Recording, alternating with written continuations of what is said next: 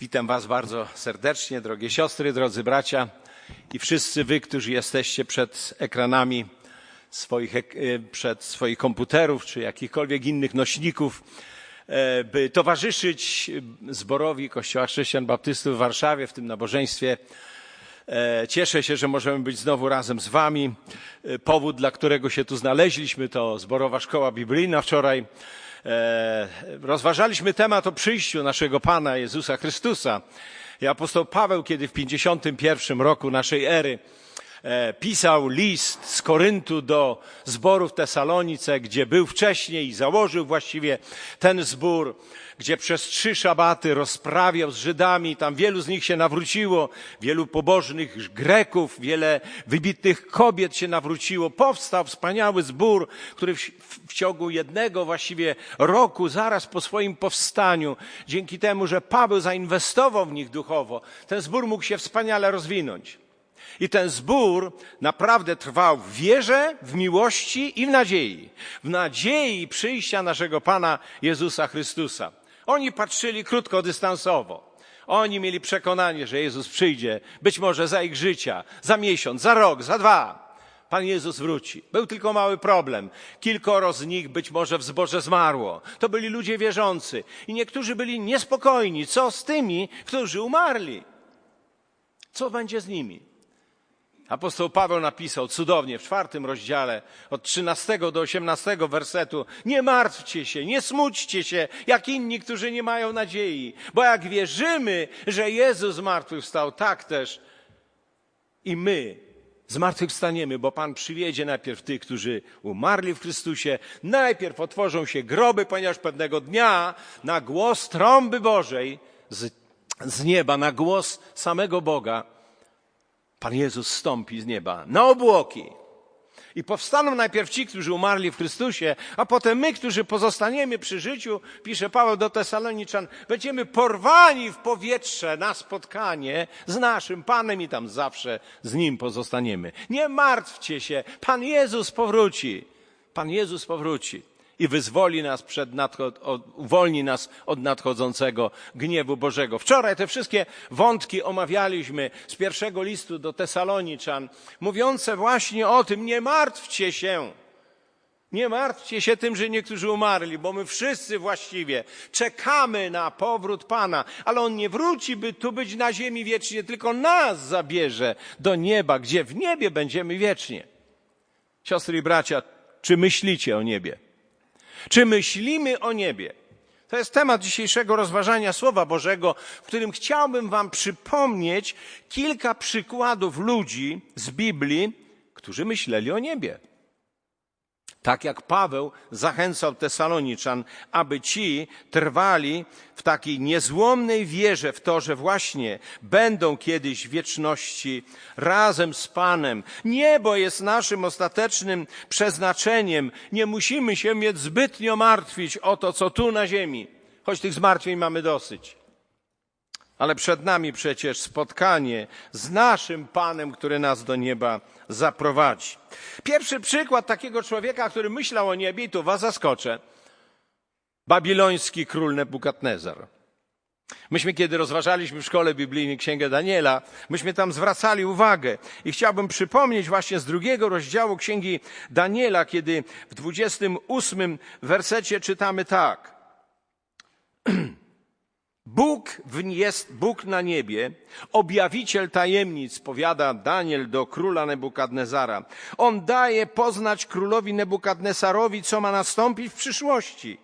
Sen, który miałeś i widzenie, które oglądałeś w myślach i na łożu są takie. Tobie, o królu, przyszło na myśl, gdy spałeś to, co ma stać się w przyszłości. Objawiciel tajemnic dał ci poznać, co ma nastąpić myślał Nebukadnezar o przyszłości. Bóg nie pozwolił, aby był w tej niepewności, choć był pogańskim królem. I Bóg nie tylko powiedział mu o przyszłości, jego imperium, bo pewnie to nurtowało serce tego wielkiego króla, ale ukazał mu również przyszłe dzieje świata. 26 wieków przed nami. Pokazał całą historię przyszłą świata. I tam w drugim rozdziale, w 37 do 40 czytamy, gdzie Bóg mu powiedział, że ty jesteś, drugi rozdział, 37 do 40, ty jesteś królu tym, tą głową ze złota, w tym, w tym pamiętacie, w tym posągu, który mu się przyśnił.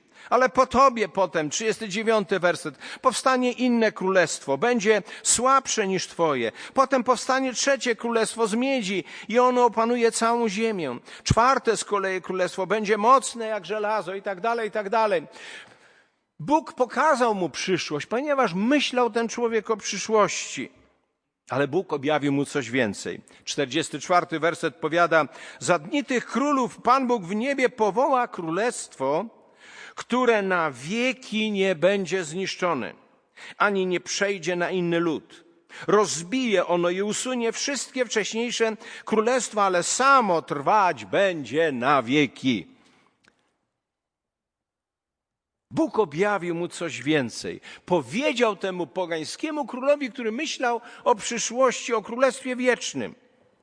Być może dlatego, że król myślał również o swoim życiu po śmierci nie tylko o swoim imperium i jego przyszłości. Myślał być może o tym, czy jego bogowie zapewnią mu nieśmiertelność. A Bóg mówi przez Daniela, Nebukadnezarze, po tych wszystkich królestwach i po Twoim, one przeminą, ale przyjdzie takie królestwo, które będzie królestwem wiecznym.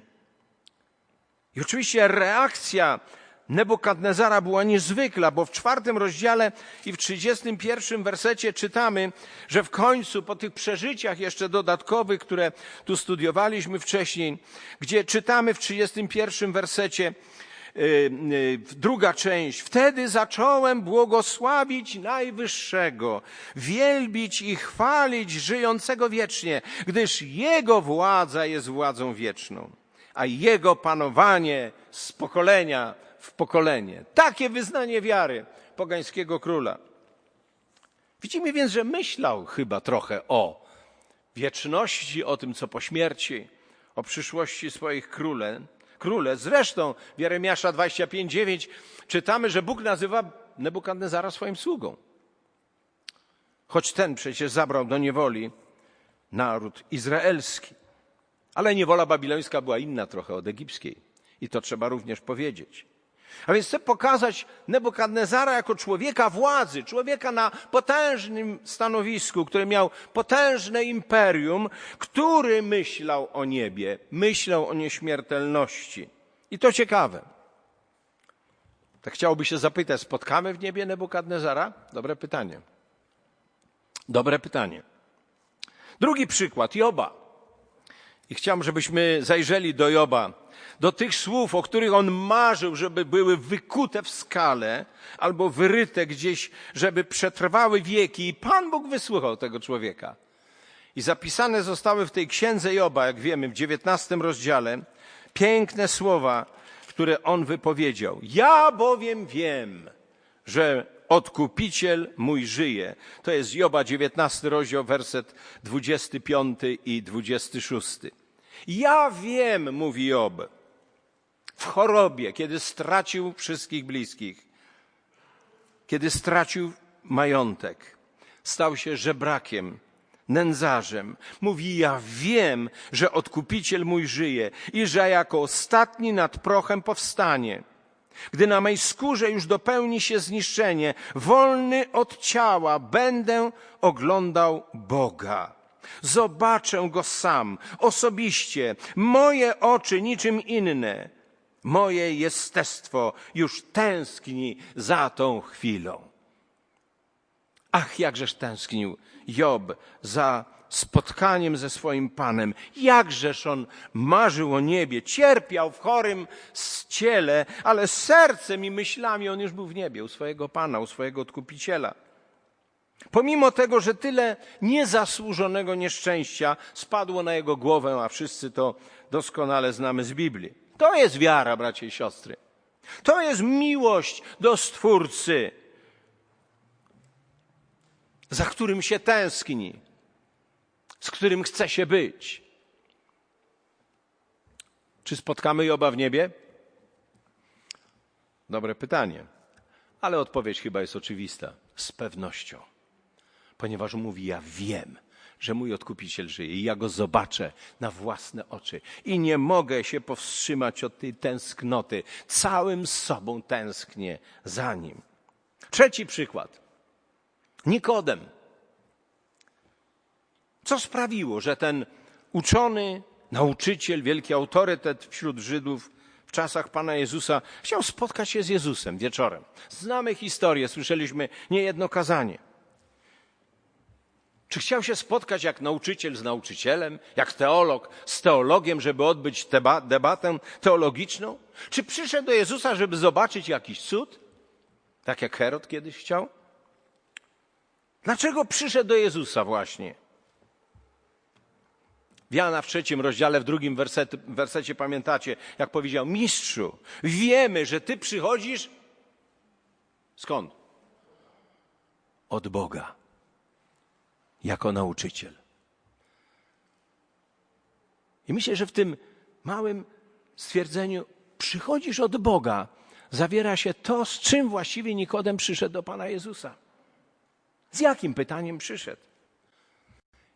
Jestem przekonany, że przyszedł z pytaniem o niebo, o pewność, że istnieje to Królestwo Boże, że jest ta wieczność z Bogiem. To był religijny, bogobojny człowiek ale miał jakieś wątpliwości. Bo Pan Jezus jakby wyprzedził jego pytania, których nie zadał właściwie. Bo mówi, wiesz ode mnie, ja cię zapewniam, że kto się nie narodzi na nowo, nie może wejść do Królestwa Bożego. Z tym pytaniem, z tą wątpliwością przyszedł Nikodem do Pana Jezusa. Kto może być obywatelem Królestwa Bożego? Jeśli się kto nie narodzi na nowo, nie wejdzie tam. Nawet gdyby myślał o niebie, nawet gdyby marzył o niebie, ale jeżeli ktoś nie chce być w Królestwie Bożym, to pewnie nie marzy. I wielu ludzi nie marzy, i wielu ludzi nie myśli, i miliony ludzi na tym świecie ignoruje tę prawdę, że po śmierci czeka nas wieczność. Pytanie tylko, gdzie ją spędzimy. Królestwo Boże jest niezaprzeczalnym faktem, które spełni się w przyszłości. I czy w Królestwie Bożym chcemy być, czy za tym Królestwem Bożym tęsknimy? Bo jesteśmy tu na ziemi, ale przecież jesteśmy, Paweł napisał, przechodniami, jesteśmy tranzytem tylko. My przecież zmierzamy gdzieś indziej i nie chcemy tu na wieki pozostać. Czy w Królestwie Bożym spotkamy się z Nikodemem? Dobre pytanie. Myślę, że tak. Myślę, że tak. Jeszcze jeden przykład. Apostoł Paweł. Wcześniej Saul Starsu. Kiedy nawrócił się do Chrystusa, prowadził owocne, bardzo dynamiczne życie z Bogiem. Czynił, oglądał wielkie rzeczy, przeżył nieprawdopodobne przygody, można by powiedzieć, związane z zwiastowaniem Słowa Bożego. Miał swoje marzenia, miał swoje niezwykłe plany, by zwiastować Ewangelię we Frygii, Bitynii, Galacji, ale czytamy o dziwo, Duch Święty mu przeszkodził w jego planach, ale miał wspaniałe zamiary. Planował odwiedzić Rzym, odwiedził może trochę w innych okolicznościach niż to planował, ale odwiedził Rzym. Planował być aż w Hiszpanii, tak jakbyśmy mogli powiedzieć, aż na krańcu ówczesnego świata, żeby tam zanieść Ewangelię. To były jego dalekosiężne marzenia i plany, te doczesne. Ale czy, czy to były wszystkie marzenia i plany Pawła? Filipian 1, 23 chciałbym stąd odejść i być z Chrystusem, bo to daleko lepiej. Dlaczego? Dlaczego chciał być już z Chrystusem? Czy już mu życie tak dopiekło? Czy tak mu ludzie już dali w kość, że miał już dosyć tej służby? W drugim liście do Koryntian przepięknie i w bardzo prosty sposób to wyjaśnia. I jakżeż to tłumaczy jego tęsknotę za niebem. 2 Koryntian 5, 6 do 8. Pozostajemy zatem ufni, wiemy, że przebywając w ciele jesteśmy oddaleni od Pana. Nasze postępowanie opiera się na wierze, a nie na tym, co widzialne. Żyjemy więc ufnością, choć wolelibyśmy raczej opuścić ciało i zamieszkać u Pana. Apostoł Paweł w prosty sposób wyjaśnia, ja bym wolał być już z Panem, ja bym wolał być już w niebie, bo ja będę już przed Jego obliczem, ja już będę z Nim razem. Teraz jestem od Pana oddalony. Oczywiście Jezus jest w nas. Jezus przemawia do nas. Jezus w taki niewidzialny, duchowy sposób towarzyszy nam w codziennym życiu, jeżeli żyjemy z Nim blisko. Ale jednak chcielibyśmy zobaczyć Go twarzą w twarz. Prowadzimy wiele studiów biblijnych przez internet i spotkaliśmy, bo przyłączają się ciągle nowi ludzie do naszych poniedziałkowych studiów, czwartkowych y, studiów. Ciągle nowi dołączają. Ja tych ludzi na oczy nie widziałem dotychczas. Teraz widzę ich na ekranie komputera, ale ja nie widziałem ich tak w realu, jak to dzisiaj mówią. Prawda? W, w rzeczy, marzę o tym, żeby kiedyś tych ludzi spotkać, tak jak, tak jak dzisiaj was widzę. To jednak jest różnica. My Jezusa czujemy. My z Jezusem przeżywamy każdy dzień, ale chyba czymś innym będzie ten moment, kiedy Jezusa zobaczymy twarzą w twarz. Tęsknisz za tą chwilą? Tęsknisz za niebem? I dlatego Paweł w Filipian w trzecim rozdziale, trzecim, w trzynastym i czternastym wersecie powiada, ja zapominam o tym, co za mną i uparcie sięgam po to, co przede mną. To cytuję w tym najnowszym przekładzie te fragmenty z Biblii. Zapominam o tym, co za mną. Uparcie sięgam o to, po to, co przede mną. Zdążam do, do celu. Do celu. Do jakiego celu? Do nagrody w górze.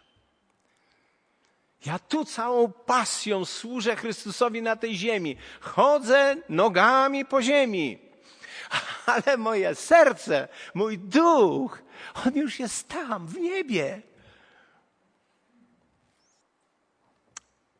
Apostoł Paweł marzył właśnie o niebie. Do nieba, tam do gwiazd anieli wabią mnie. Chciałbym stąd. Naprawdę? Serio? Chcielibyśmy się stąd wyrwać? Czasem mamy takie marzenie, ach, wyjechałbym gdzieś, nie? Gdzieś bym się oderwał od tej rzeczywistości. I to jest takie naturalne. To mówi nam o pewnym jakimś zmęczeniu, o pewnej rutynie. Ach, wyjechałbym. Chciałbym stąd wyrwać się, tylko dokąd? Na Malediwy? Na Wyspy Kanaryjskie? No też chciałbym, no dlaczego nie? Póki co nie ma, nie ma szans. Chciałbym stąd wyrwać się, obcym tu czuję się. Bracie i siostry, powiedzmy sobie szczerze, czy ten świat nie staje się dla nas coraz bardziej obcy? Czy grzech, który szaleje, czy diabeł, który już przewraca do góry nogami wszelkie przyzwoite wartości i przyzwoite zasady, czy nie czujemy się w tym świecie coraz bardziej obcy? Oczywiście my kochamy tych ludzi, którzy są wokół nas. Modlimy się o ich zbawienie. My chcemy ich nawrócenia. My chcemy, by Bóg uratował ich przed nadchodzącym, Jezus uratował ich przed nadchodzącym gniewem Boga, bo mówiliśmy wczoraj o Dniu Pana, że przyjdzie taki dzień, który dla bezbożnych będzie dniem zagłady, strasznym dniem. Pragniemy tych ludzi jeszcze pozyskać, szczególnie tych bliskich z naszych rodzin, którzy jeszcze nie pojednali się z Bogiem. Jeszcze nie marzą o niebie, jeszcze żyją tu na ziemi. Ale chcielibyśmy już się wyrwać stąd, bo ten świat jest coraz bardziej obcy. Obcy Jezusowi Chrystusowi i Jego naśladowcom. Już coraz bardziej pragniemy być w tej niebiańskiej Bożej Ojczyźnie. To jest, myślę, uczucie prawdziwie oddanego Bogu dziecka Bożego bo musimy się często przyłapywać na, takim, na, takim, na takiej myśli, że jak bardzo jeszcze przywiązani jesteśmy do tego, co tutaj. Do naszych domów, do naszej pracy, do naszych bliskich, do naszych przyjaciół, do naszych miast, w których mieszkamy, w których się czujemy dobrze, czy do naszych pięknych miejsc, które sobie uwiliśmy jak gniazdka na tej ziemi. Tak czujemy się trochę jak żona Lota. Tak ciężko byłoby to zostawić.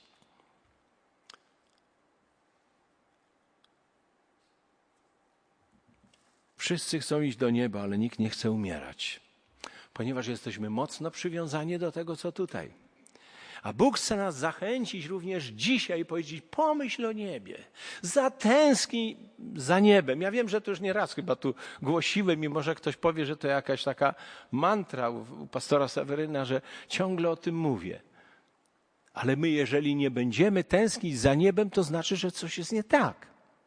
Apostoł Paweł w 15 rozdziale pierwszego listu do Koryntia napisał, jeżeli w tym życiu tylko, w tym życiu, w wymiarach doczesnych, pokładamy nadzieję w Chrystusie, to co? Jesteśmy godni najwyższego pożałowania. I nie daj Boże, żebyśmy byli takimi chrześcijanami, którzy tylko pokładają nadzieję w Chrystusie w tym życiu. Póki jesteśmy na tej ziemi, mamy jeszcze coś do zrobienia. I zawsze traktujmy tak, bracia i siostry. Żyjemy dotąd i żyjemy dlatego, że Bóg jeszcze z nami nie skończył. Ma jeszcze jakieś dzieło do wykonania w tym grzesznym świecie, ale, ale, do nieba tam, do gwiazd anieli wabią mnie. Już wielu bliskich mych na drugi przeszło, że brzeg wołają za mną tam. Chciałbym stąd wyrwać się. Jeżeli takich tęsknot nie mamy, to poważnie przemyślmy swoje chrześcijaństwo. Czy my naprawdę kochamy Boga? Czy my naprawdę chcemy z tym Bogiem być? Czy naprawdę chcemy się z tym Jezusem spotkać twarzą w twarz? Czy tylko tak wyznajemy, ale, ale jesteśmy tak przywiązani do tego, co tutaj?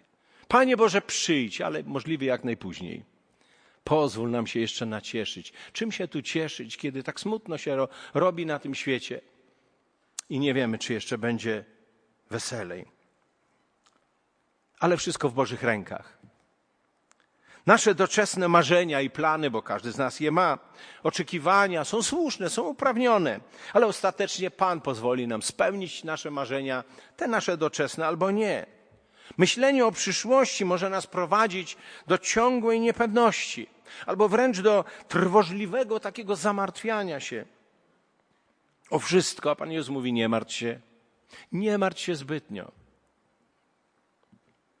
Nasze plany i marzenia oraz nasze myśli mają sięgać poza śmierć, poza grób.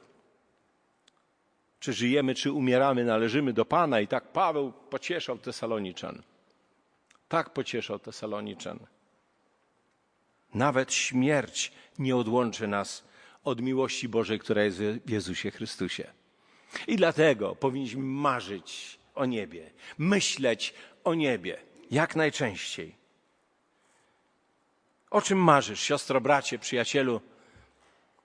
O czym marzysz i czego spodziewasz się w przyszłości? Jak daleko sięga Twoja perspektywa przyszłości? Czy tylko do dnia Twojej śmierci i koniec? Czy masz pełne też zaufanie do swojego Boga? I czy Twoje marzenia sięgają daleko dalej niż dzień Twojej potencjalnej śmierci? Jakie jest Twoje największe marzenie, siostro, bracie? O czym najbardziej marzysz? Co jest największym pragnieniem Twojego serca? Największym pytam. Jeśli odpowiedź Twoja nie brzmi, moim największym pragnieniem jest spotkać Pana twarzą w twarz i być z Panem na zawsze, to zweryfikuj swoje chrześcijaństwo, swoją wiarę, swoje życie z Bogiem. Jak więc często myślisz o niebie? I czy jesteś pewny, czy jesteś pewna, że tam się w tym niebie znajdziesz? Czy jesteś pewny, czy jesteś pewna tego? Jeśli jesteś niepewny czy niepewna, pomyśl o tym również dzisiaj. I niech to nie da, nie da ci spokoju, ta myśl, aż znajdziesz odpowiedź na to pytanie. Nogami stąpaj po ziemi, ale myślami i sercem bądź już w niebie nogami stąpaj po ziemi, ale myślami i sercem bądź już w niebie. Amen.